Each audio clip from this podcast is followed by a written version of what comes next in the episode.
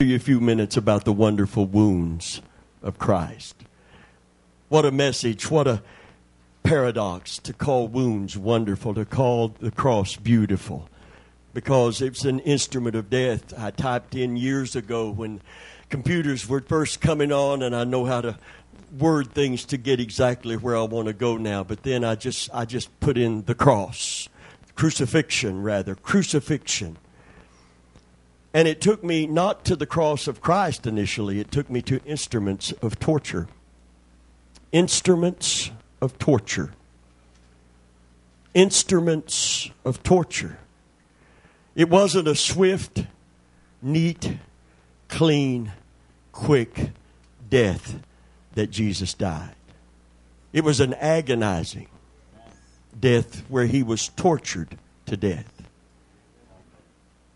It took six hours after being beaten like no one has ever been beaten and survived it. Actually, what caused him to survive the beating was something that God did for him in Gethsemane, not to take away any of the pain. Remember when he was on the cross and he said, I thirst, and they offered him the sponge? Soaked with vinegar and gall, and they wanted him to kind of, he could suck on that sponge if he had wanted to.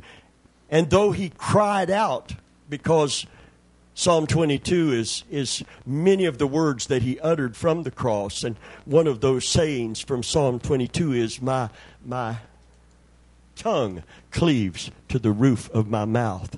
He was dehydrated. He had been beaten like no one well, the Bible said his visage was marred more than any man's. And it wasn't just the physical part of him, but he, without ever sinning, was treated as a sinner on the cross. In fact, he was treating, treated as all sinners on the cross.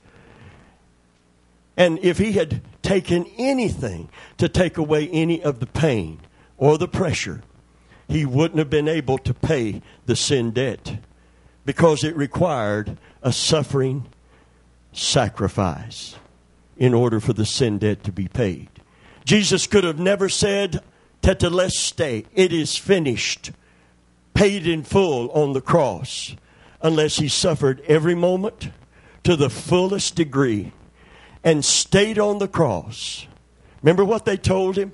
A thief on the left and a thief on the right, and the thief on the right in his own suffering and pain. Some people put it this way one man was concerned about his skin, and the other was concerned about his sin.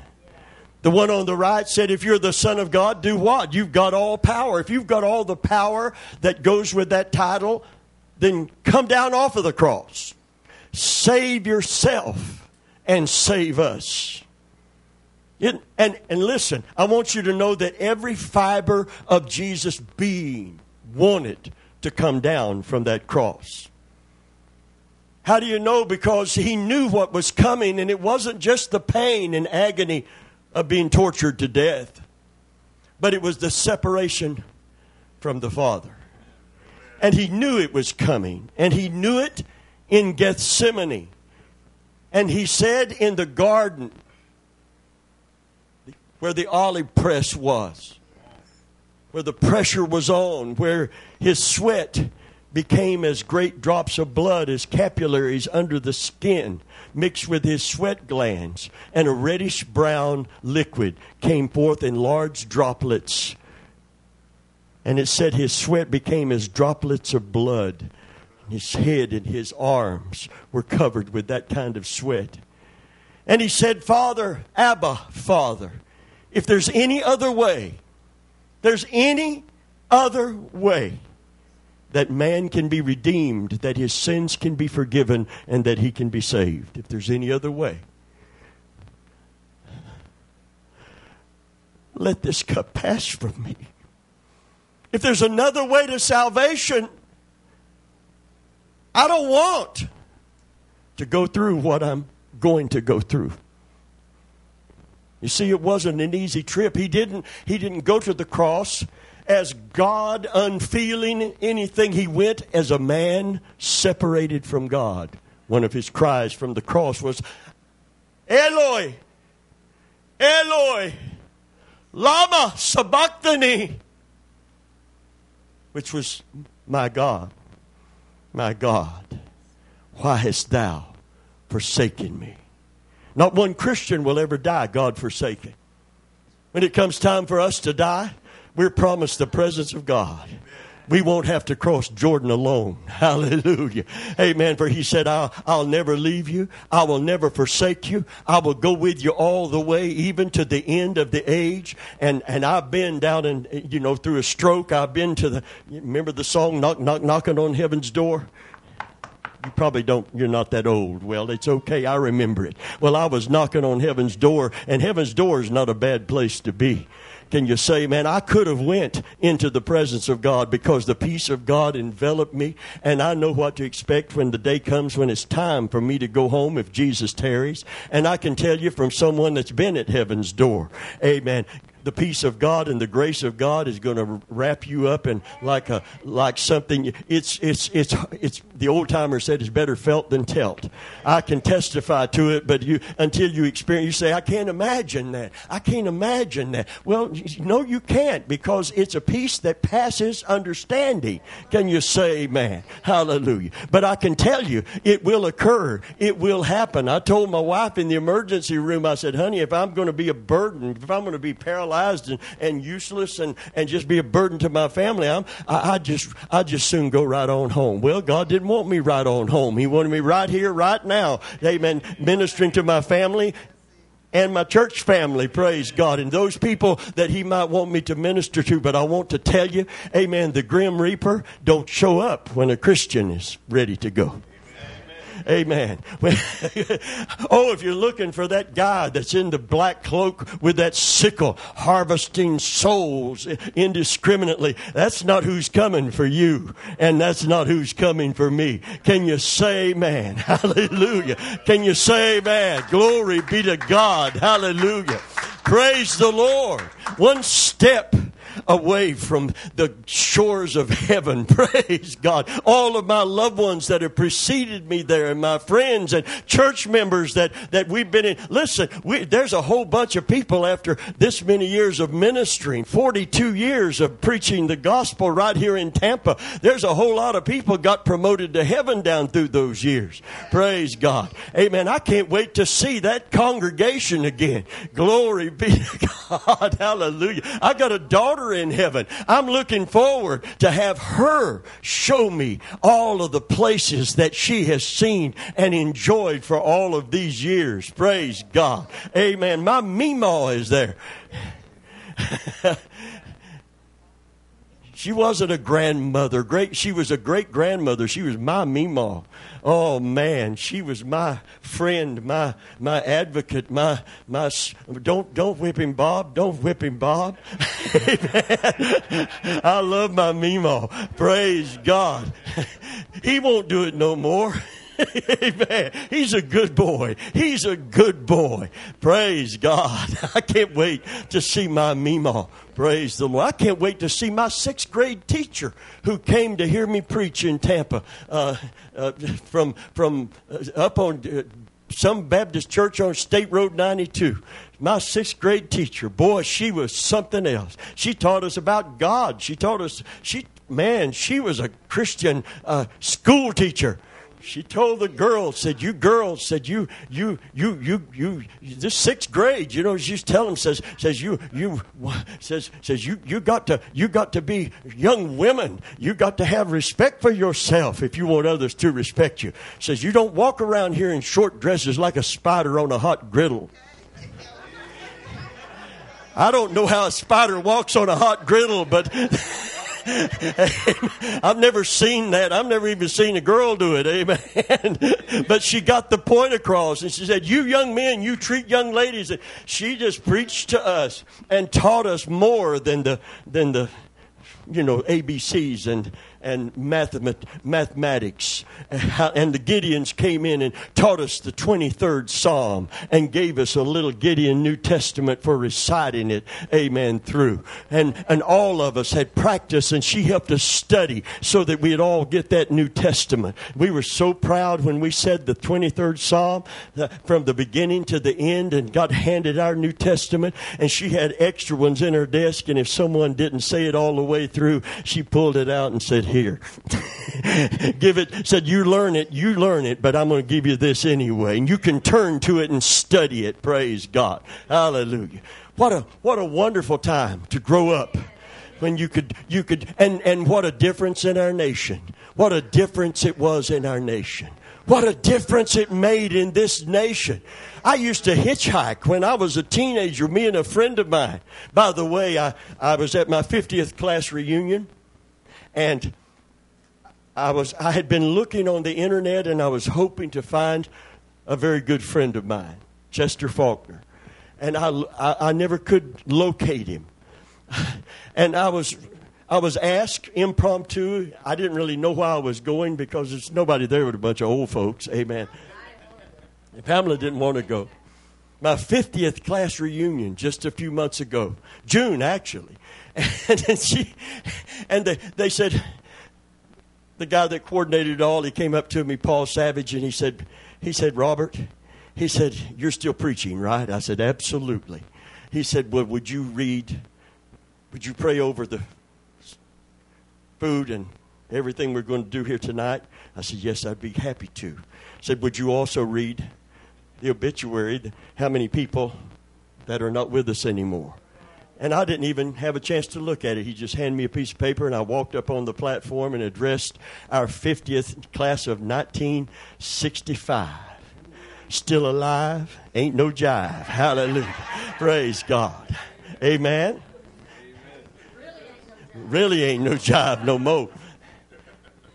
And I, I started reading the list, and I came down to Chester Faulkner.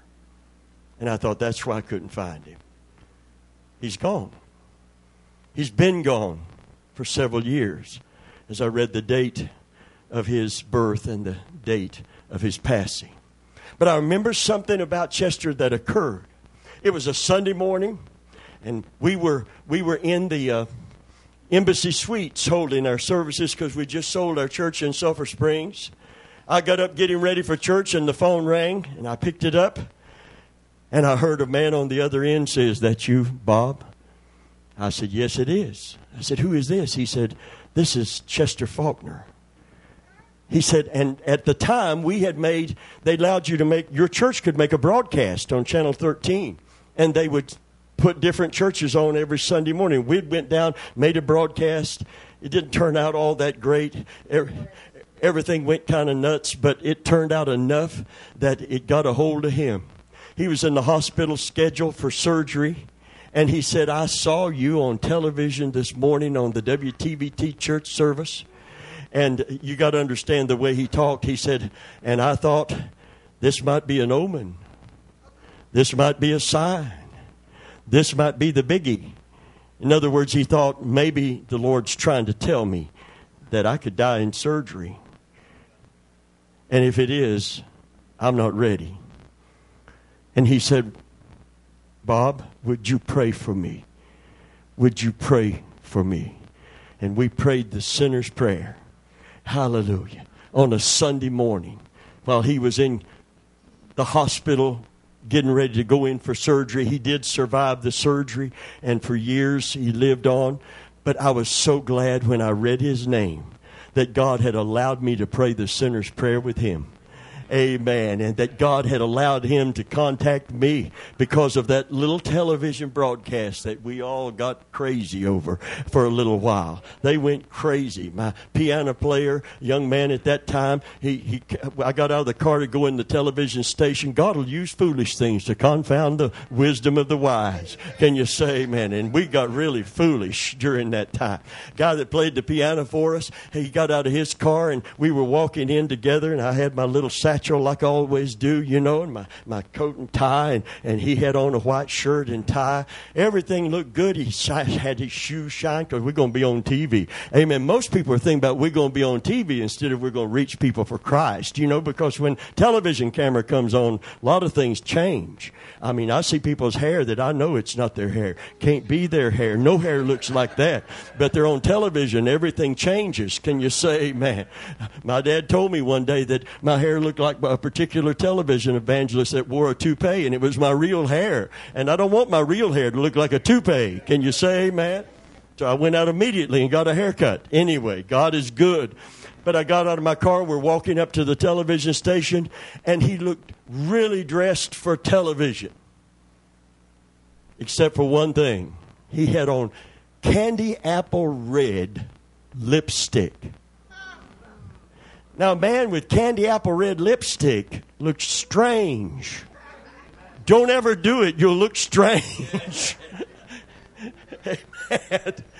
and I asked him, I said, What's up with the lipstick?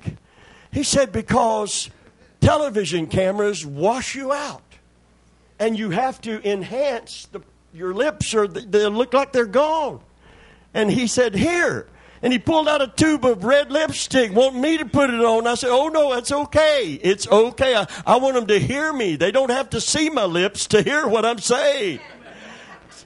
Keep and, and the people at the TV station, they thought, Here they come church people. Can you say, man, going to get the camera on them? we got in there, and there's one guy had a, you know, he had his eyes were real sensitive, and he was going to sing with the rest of us, and he looked up, and there's these bright television lights shining on us. He walked right in. The producer's getting ready to count us down. He said, "That light's got to go." You can't turn the lights off in a television studio. I thought, man, you're the one that needs to go. And in spite of all of that, because of the grace and goodness of God, we were on television that morning.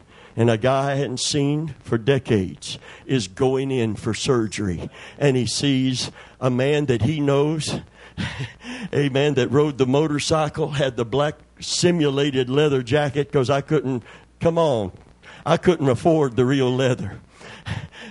But he, he, he was convicted in his heart, and I was able to pray the sinner's prayer. And I pray with everything that's in me that he was sincere when he prayed it, because if he was, when I get to heaven, I'm going to have another class reunion. Can you say, man, with people that have come to Christ? Glory be to God. Hallelujah. And and and I told that class reunion, I said, you know, you know God has a sense of humor because he didn't pick one of the great guys and the good guys from our class to call to the ministry. Amen. He picked one of the one of the guys least likely. Amen. And that was me. And a, a lady, white-haired lady, by the way, came up to me after the after the uh, after praying and said, "You were the bad boy at Brandon High School." Amen. Look what the Lord has done. And I said, "Yes. Look what grace has done. I'm a trophy of His." grace grace. Can you say amen? Hallelujah. Look what the Lord has done. The wonderful wounds of Christ. He was wounded for our transgression. He was bruised. It's Isaiah 53. He was bruised for our iniquity.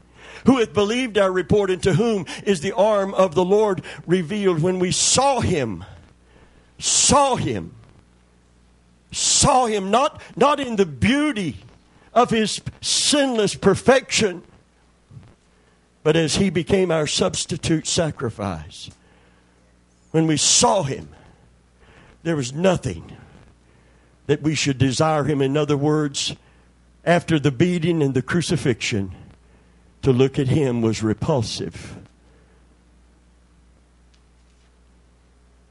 We considered him to be stricken smitten of God and afflicted.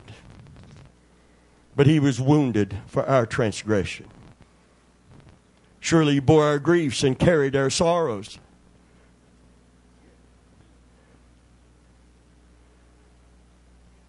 And it's all about him suffering in our place. Verse 5 said, But he was wounded for our transgressions, he was bruised for our iniquities. The chastisement of our peace was upon him, and with his stripes we are healed. One Bible scholar, Keil, very respected, said there were no stronger expressions to be found in the language to denote a violent and painful death. No stronger expressions to be found in the language to denote a violent and painful death. What a portrait of the true meaning of grace. Listen to this out of Romans 5 6 through 8. For when we were yet without strength, in due time Christ died for the ungodly. For scarcely for a righteous man will one die, yet peradventure for a good man some would even dare to die. But God commendeth his love to us, that while we were yet sinners, Christ died for us. I like the Amplified. It said, while we were yet in weakness, powerless to help ourselves. At the fitting time, Christ died for and in behalf of the ungodly. Now, it's an extraordinary thing for one to give his life, even for an upright man. Though perhaps for a noble and lovable and generous benefactor, some might even dare to die. But God shows and clearly proves his own love for us by the fact that while we were yet still sinners, Christ, the Messiah, the Anointed One, died for us. To those of you today that are trying to earn what God gave you before you ever came to Christ, amen. Unconditional love.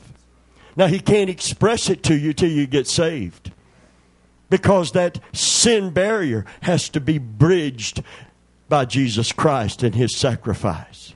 But the love in His heart for you will never be greater than it was when Jesus was hanging on the cross. He commended that love, that while we were yet sinners, Christ died for us. Christ died for the ungodly. Can you say, man? Hallelujah. We, we were hesitant in my area of Christian upbringing in the Pentecostal holiness and God, oh my, how we need holiness back in the church uh, of Christ and in the personal life today. But not the holiness that is just the cleaning up of the outside, but the cleansing of the inside.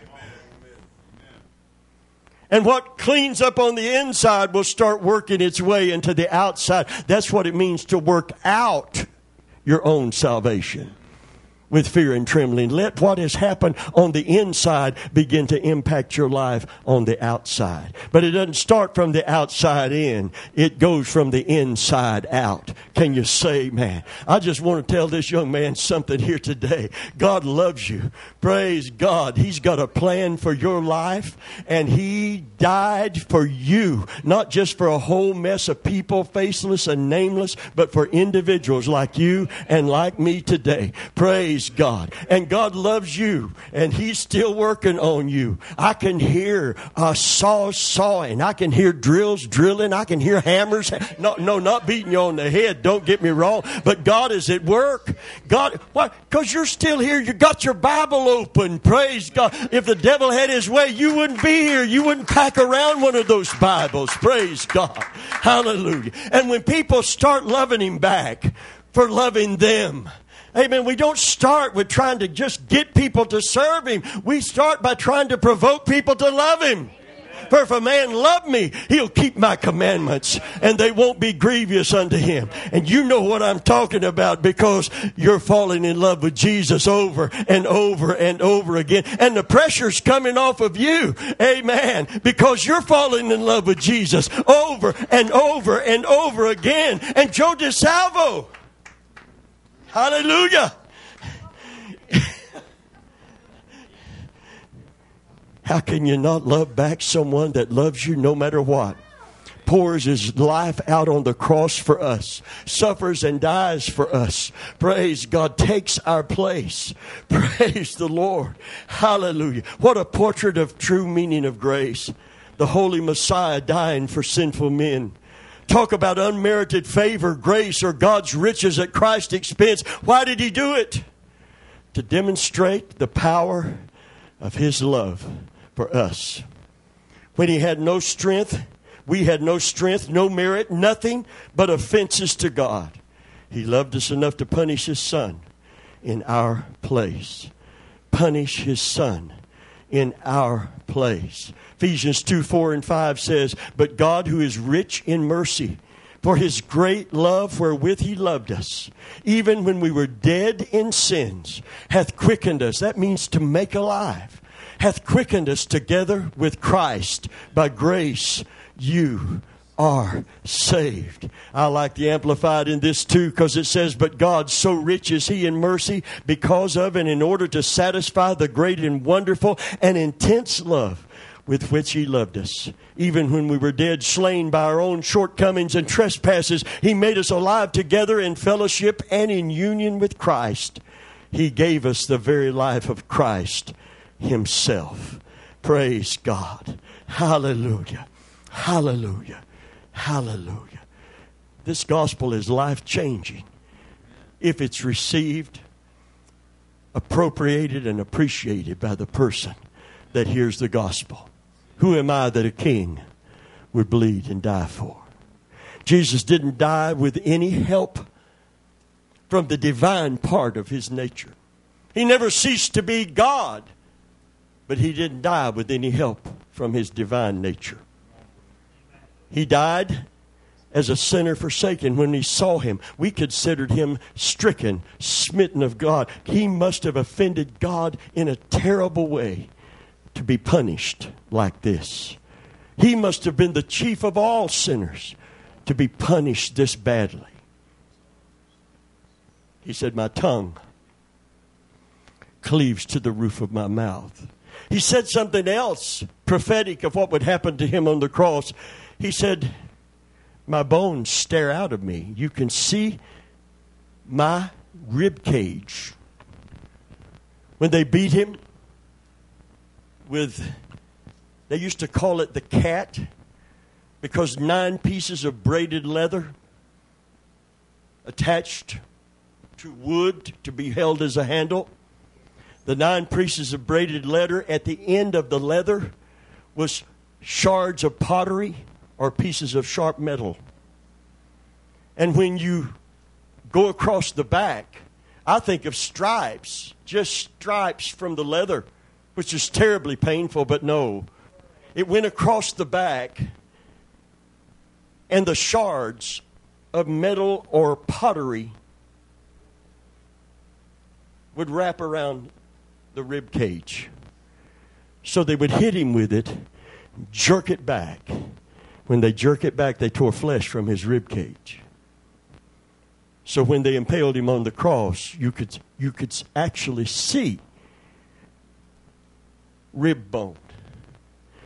He said, My bones stare out of me. My tongue cleaves to the roof of my mouth. Six hours of asphyxiation and pain.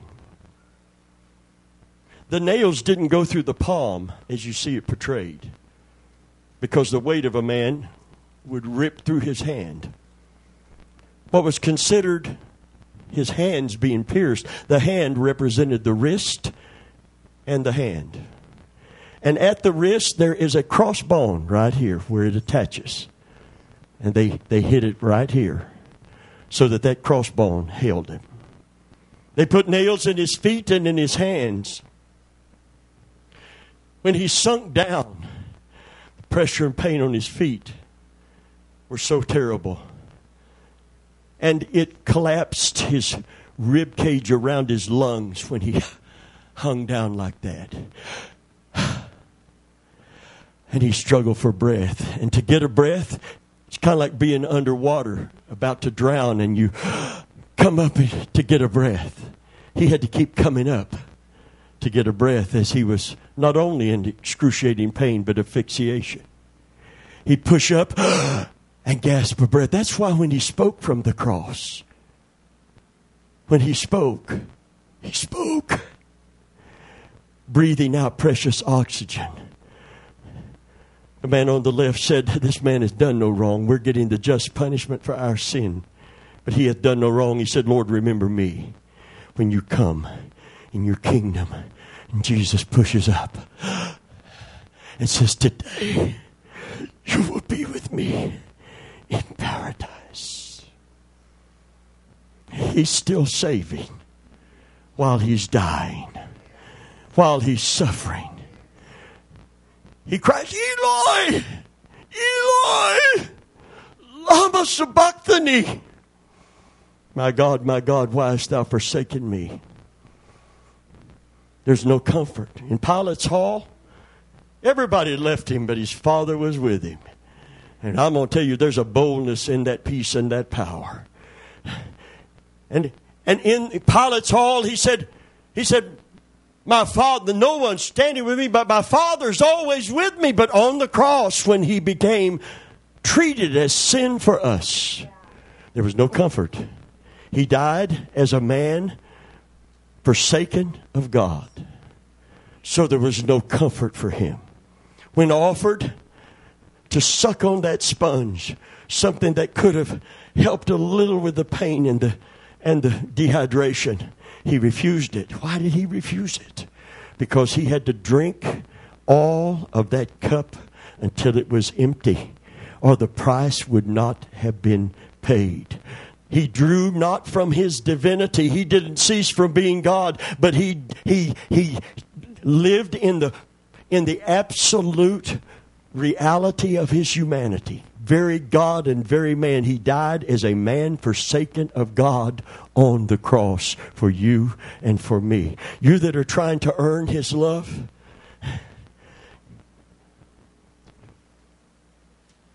you that are trying to somehow impress him, somehow. And by the way, when we're at a service and we're focusing on him, it's time for you to be very quiet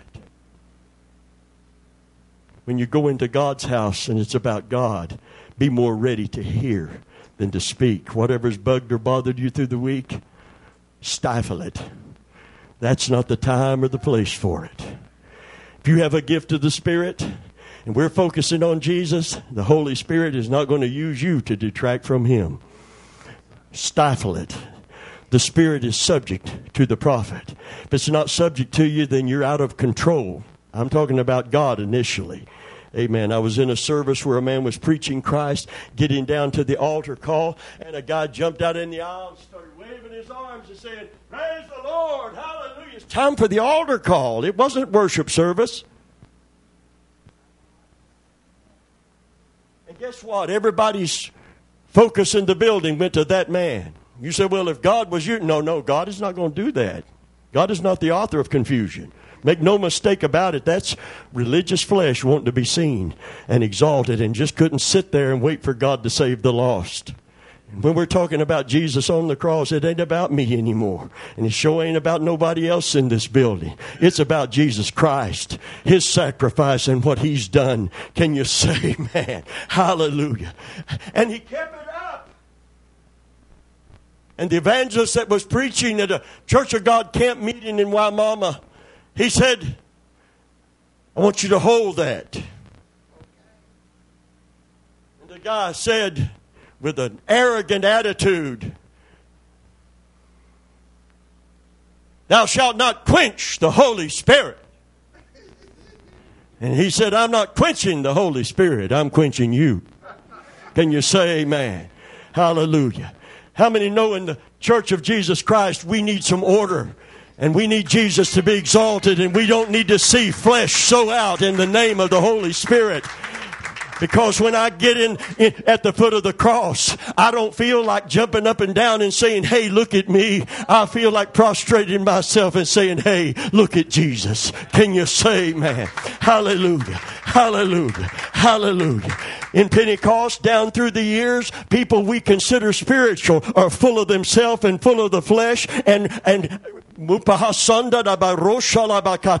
And I do my best not to call them down. Amen. But the time is coming when I'm going to call people down because I do know the Holy Spirit from the spirit of man or a religious spirit or the devil himself. Can you say amen? And I'm not concerned about quenching the Holy Spirit. I'm deeply concerned that we don't get a hold of the wrong spirit because when the Holy Ghost comes, He will testify of me. He will point to me. He will glorify me. Hallelujah. Can you say amen?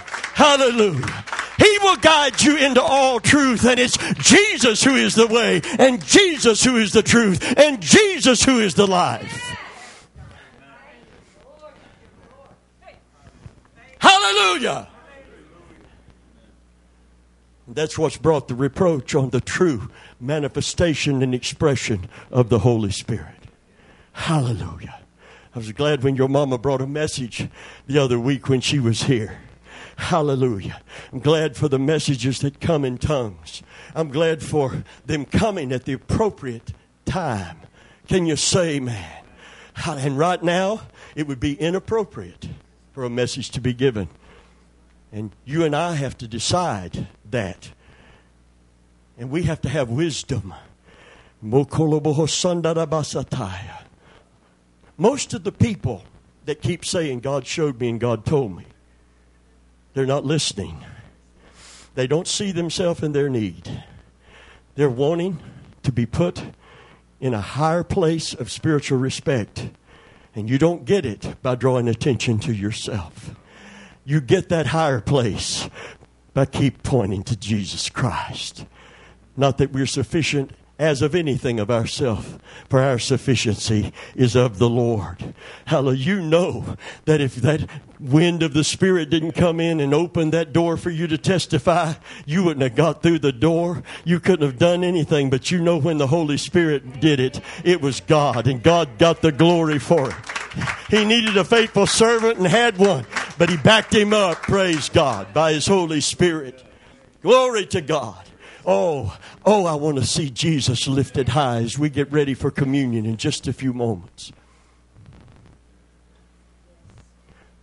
The next verse, verse 6 in Ephesians 53 said, All we like sheep have gone astray. None righteous, no, not one. All of us have gone astray. But God hath laid on him the iniquity of us all. So he t- prophetically of Christ on the cross, it said they plowed my back. They plowed my back. When you think of stripes, don't just think of welts any longer. Think of his flesh being torn from his body. So when it says with his stripes we're healed, it was a suffering. It wasn't like the whooping you got with that switch one day and it left some welts on your legs back when I'm not saying, you know, that some people didn't misuse and abuse that, but I'm saying I, I was not psychologically scarred. I was taught that sin don't pay. Amen. It's a good lesson to learn when you're growing up. There's a lot of young people haven't learned that, and people are sitting in jail cells because there was no correction along the way. There's no, no nothing, no inner compass that was sensitized to what's right and what's wrong and what the consequences of sin can do in this life and in eternity. My tongue cleaves to the roof of my mouth. My bones stare out of me. They plowed my back and made their furrows long. Eloi, Eloi, lama sabachthani. My God, my God, why hast thou forsaken me? And then at the end of the six hours, with nothing to assuage his pain, no comfort from the divine part of him in his humanity, he pushes up and all of his dialogue to that point had to be raspy, gr- gaspy whisperings of asphyxiation and pain. But that last word from the cross, he pushed up, and the Bible said he said with a loud voice, die. It is accomplished. The sin debt paid in full. And if there's ever going to be a revival, it won't be because in America or in any church or any person. It will not be because someone with the gift of healing comes and some healings occur. A few healings occurred when Jesus preached at a certain place, and the Bible said, Amen, there was no mighty work done, but a few sick folk got healed. Amen. If you sick folk getting healed is a wonderful thing, but the mighty work is not just the healing of the body. Can you say, man? There will be no revival because Christians run to fall out, to experience an overwhelming sense of God's power. I've seen people look at their watch way before now wanting to get out of church. But when they're in a line somewhere to get a blessing, they'll stay in that line till the wee hours in the morning. I've been with Christians in a line at one o'clock in the morning and nobody left because they were going to get something special from God. Revival didn't come and will not come just by falling out in the, in the, in the spirit. It will not come just by speaking in tongues. Your visions and dreams will not bring it. Can you say, man? But when our hearts really fall in love with Jesus, when we want Jesus more than we want anything in this world, when we want to see less of us and more of Him, can you say, man? When we want Him to hide us behind the cross and point to Him for everything. When we want Him more than we want the pleasures of sin, when we want Him more than the pleasures of this world, when we want Him more than the pride of life.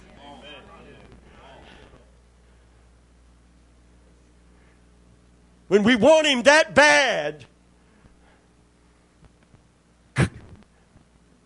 this nominal Christianity, this lukewarm, this satisfied with me as I am, this never convicted me. You can't sit in church long enough to get good enough that you don't need to repent and that you don't need reviving and that you don't need, amen, to hush up for a while, amen, and sit at his feet and let him show you your need and stir you up. Can you say, man, hallelujah, stir me up Amen. You know, the Bible said if we say we have no sin, we lie and not the truth, and we think that's the world out there that's unrepentant. No, that's the church every Sunday morning. The church sits back in her satisfaction and declares we have no sin. How do you know? Because nobody repents. Because they need it. They need it. The world, the sinners need it. I'm, I'm a Christian. I don't need it. It was written to Christians, not the world. If we as Christians get above conviction, we get beyond repentance. We get to where we are satisfied with ourselves, and ourself is not like Jesus Christ. Amen? Oh, I'm not talking about as good as him or as good as her. I'm talking about like Jesus. I don't know about you, but I'm convicted when I stand up next to Jesus. I'm intimidated when I stand up next to him. Stand up, stand up. I need you to illustrate something. You know what the You know what the Bible said? Yeah, I know, I know, I know, I know. That's why I love you so much, my brother. Come here, stand on this side of me. I want to be like him. My man. Fist bump. no, you're not short as could be. You could be shorter, believe me. Amen. See, when I compare myself to him, I'm fine. I don't need to grow. Come on. Man, I, come on, me and him, we all right. We come on, I'm right there with him. Right? I want to be like who then? I want to be like him. I am like him. I like being like him. I don't need to grow at all because I'm right there with him. When I stand next to him, you can be seated. Thank you. When I stand next to him, how you doing? you know what he's thinking? How's the weather down there? I see it's raining down there. It's clear up here. You know what the fivefold ministry is for? Till we all come to the unity of the faith, to the fullness of the measure of the stature of Jesus. And if there's no room for repentance in your life, you don't know what the fivefold ministry is for. If I'm not convicted by when I stand next to you, I may give myself a pass. Because you're not perfected. You don't stand that tall. I hate to break it to you, you just don't. I may fare pretty good next to some of you, but when I stand next to him, I say, Oh Lord, it's not my brother or my sister, it's me, oh Lord, standing in the need of prayer. If we can get this egotism and this spirit of pride and this, hey, look at me when everybody needs to see Jesus so desperately. Can you say, man, hallelujah? If we can get that out of the Pentecostal movement and the charismatic movement to where we don't put people on pedestals when we should be looking at Jesus on the cross. Can you say, man, we're going to have a God sent Holy Ghost revival because all of that stuff has produced zero. It doesn't win us soul to Jesus Christ. Amen. Oh, come on. It doesn't win a soul to Christ. The person with such spirituality don't win a soul to Jesus. Can you say, not a soul to Christ? That's unproductive. Something is still dead that needs to be revived. There needs to be a sweetening of the Spirit. There needs to be a quickening of the Holy Ghost. Not just so we can shout, but so we can shine. Can you say, man? Hallelujah. So that people can see that we are the light of the world and the salt of the earth. Woo! Let your light so shine before men. They will see your good works and they will glorify your Father which is in heaven. Can you say, man? And how we need that light to shine in the darkness. Amen. I'm, I'm, I'm not wild enough for people that just want to show out in church. And I'm not sedate enough for people who just want to go through the motions in church. Because both are wrong. Can you say, man? I said both are wrong. In a church where there's no move of the Spirit, something is bad wrong because man can't do what only God can do. But in a church where people just show out, amen, and eclipse Jesus and want to be heard and seen more than to listen and let God move in their life. Amen. They, they head out of here. They don't last long here. If you come here to be put on a pedestal, to give a hand clap and pat on the back, amen, and be put up as some high ranking someone, amen. If you don't have a servant heart, you can't show nobody Jesus. If you're not, if, if your gift is not to build up the body, not to lift up yourself, amen, you know nothing about following Jesus Christ. Can you say, man? But if you have a gift and you say, This ain't for me, this is to glorify Him. This is to help somebody that's cast down, to reach down and to lift them up. Can you say, man? I had a lady minister call me, known her for years. She went to a church. She stood up and gave a prophecy, and nobody listened. Nobody moved. It didn't make a bit of difference. Dead. She called me up. Man, she was upset. She said, Brother Venable, God gave me a word. I gave it to that church. Nobody listened to me. I said, Was it God's word? Yes. Was it the Holy Spirit prompted you? Yes. And nobody responded? No. I said, Get over it.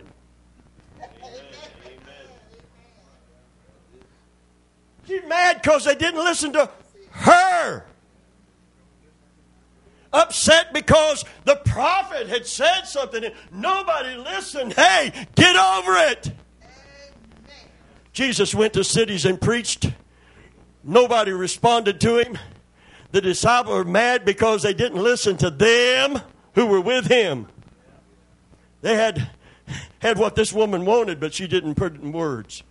Lord, since they didn't listen to us, since nobody responded, call fire down out of heaven. Come on. Some of these loving people can turn just that way real quick without the true Spirit of God. Call fire down out of heaven and consume them. Show them, Lord. Jesus turned around and said, You don't know what spirit you're of. The Son of Man did not come to condemn the world, but to seek and to save the lost. If they don't listen, it's going to be between them and my Father on the day of judgment. But we're not going to waste our time. And here's how he told them to deal with it get yourself out of the way, shake the dust off your feet. Amen. It was a way of saying the gospel came, it was rejected, and go right on down the road and keep preaching the gospel. Can you say, man, get over yourself? I have to get over mine quite often. Can you say, man, everybody don't listen to me? Everybody's not going to listen to you but I keep on going because somewhere somebody is going to hear the gospel. Maybe down in the jailhouse instead of the church house, but somebody is going to hear. Somebody's going to heed. Somebody's going to get saved. Somebody's going to call me on the phone before surgery and pray the sinner's prayer. Hallelujah. And that's what makes me excited about preaching the gospel of Jesus Christ the good news of God's love for fallen man. Hallelujah.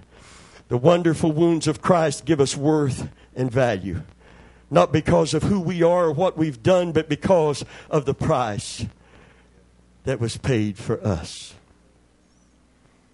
The price that was paid for us gives us value and gives us worth. The world, oh my Lord. What a messed up, crazy place this world. It's easy to come out from among them in these days if you love God. Amen? It's easy. It's easy. The price paid for you at the cross gives you value and determines your worth. Most of us are not like the egotist whom it is said, I'd like to buy him for what he's worth and sell him for what he thinks he's worth. Like the Texan, Brother Taylor. Six foot seven, 300 pounds. That's a big old guy. He dies, and they take his corpse down to the funeral home. And he was a big blabbermouth.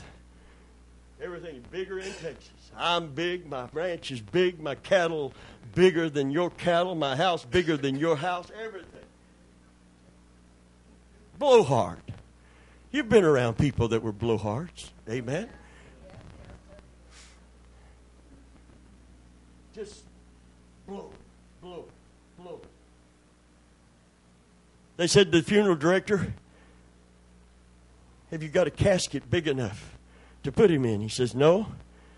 We'll have to order one special. Have to order one special. The next day, they were deeply concerned it could get there in time for the funeral, which is scheduled for the following day. They said, Did you order that casket? Will it get there on time? They said, You don't have to worry, ma'am. We got him in the back, let all the hot air out of him, buried him in a shoebox.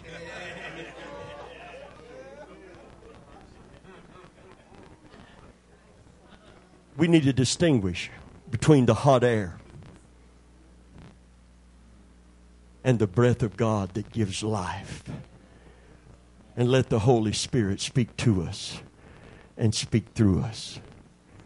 Because when He does, I tremble.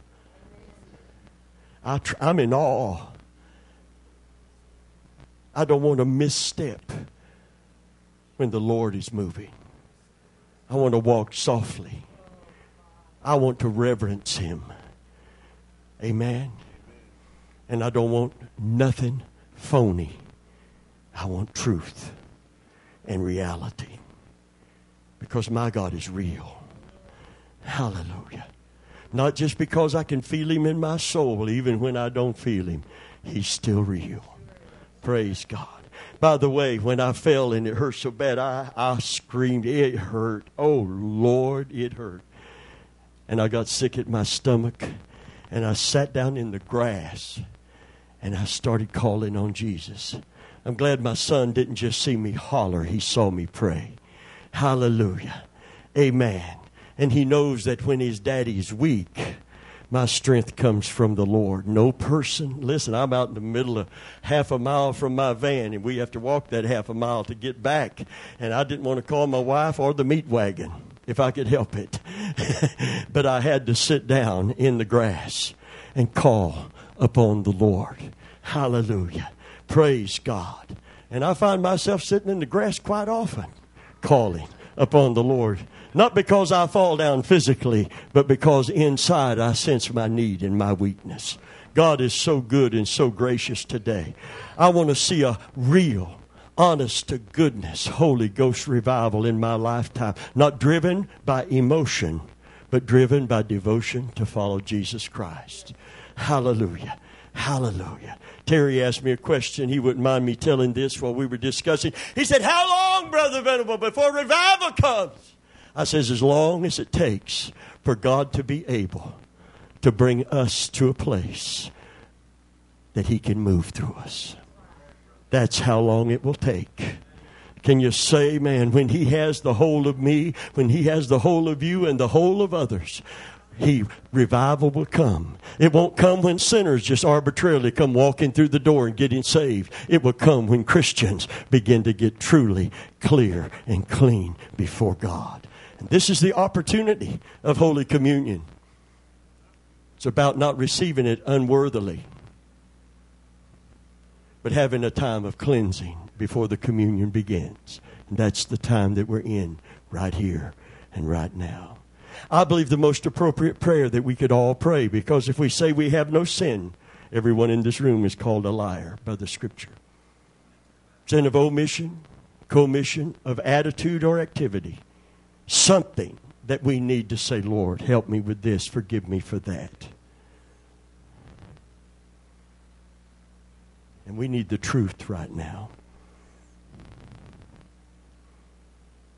Thank you. Thank you, Lord. Thank you, Lord. And the lady who prophesied needed to repent of pride, of taking personal offense. Amen.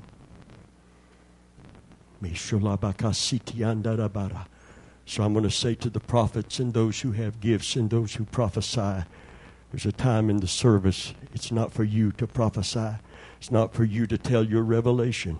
It's time for you to sit down at the feet of Jesus at the foot of the cross and let Him soften your heart and let Him deal with your pride. And when you go into God's house, be more ready to hear than to speak. Because if you're thinking about what you're going to say, you're not listening to what He has to say. You're just waiting for that opportune moment to show your weak flesh and you can't impress me because pride stands out like a big old boil on your head. It takes away from Jesus.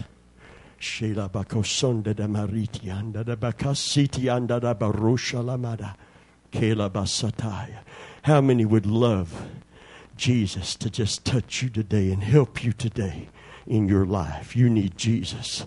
You need Jesus. Nothing else and no one else will do. Glory be to God. Glory be to God. In this communion service, Psalm 51 is appropriate. Wash me with hyssop, and I shall be clean. Create in me a clean heart, O God, and renew a right spirit within me. And take not thy Holy Spirit from me. You want to know how revival is going to begin? When that's sincerely prayed and God is able to move in us, then, not until then, but then, sinners shall be converted unto thee. Isn't that incredible? When we get right, God will use us as a witness and testimony effective enough that others will be brought into the kingdom. Not until then. Then, and only then, so, those of you that are praying for the lost to get saved, but not praying, Psalm 51 for yourself. It can't happen. It will not happen until we get right with God. Then sinners shall be converted unto thee. Then transgressors will learn thy ways. Can you say, man? But not until then. And that's why there are congregations of people that have no desire for or place of repentance in their heart. And there's enough of them to build that new add on. There's enough of them to build that new building. There's enough of them to buy new choir robes for that big old choir. Amen. But there's no conviction and no one is coming to Christ. Can you say, man, there's something dead and stinking in the midst of all of that beautiful projected image? And when Jesus walks into church, he blows all of that away. And he said, I know your works, not just your words, not just what you're putting. I know you inside out. And I'll commend what's good, but I'll convict you for what's not. Be zealous and what? Repent. For as many as I love, I convict, I rebuke, I chasten. Be zealous and repent. Embrace that message because repentance brings restoration. And when Christ is restored to his rightful place as the Lord and King of your life and mine, he's going to use that life to touch others. You'll be like a city set on a hill can't be hid. You won't have to try to push something on somebody. They'll be drawn to you. Praise God. And a door will open for you to share Christ with them. What a wonderful day this is to get close to Jesus. How many is there room in your life to pray Psalm 51? How many would be willing to embrace that prayer before communion this morning? Will you say it with me? Create in me a clean heart, O God now, here's revival. Here's where it all begins. Renew in me a right spirit, O God. And take not, see, we can't, see, you can wound the Holy Spirit. You can grieve the Holy Spirit. You can quench the Holy Spirit by not responding to his promptings. He won't force it on anyone. Create in me a clean heart, renew in me a right spirit. Say it with me. Take not thy Holy Spirit from me. Hallelujah. Hallelujah. Hallelujah. Then, say then with me. Then. Then. Mosholabakasitianda. Then. When I'm totally right with God, my heart is pure from all of that flesh and pride, then sinners will be converted unto you, and transgressors will learn thy ways. Can you say, man, a revival will come? People will get saved, but it'll start with you and it'll start with me. Glory be to God. Hallelujah. Glory to God. And it can start in this room this very day. Glory to the Lord. Glory to the Lord. Are you glad you're in church this morning? Hallelujah. Are you glad for what Jesus has done for you? Hallelujah. Will you serve us Holy Communion as we have repented before God and we're prepared to receive it today? Hallelujah.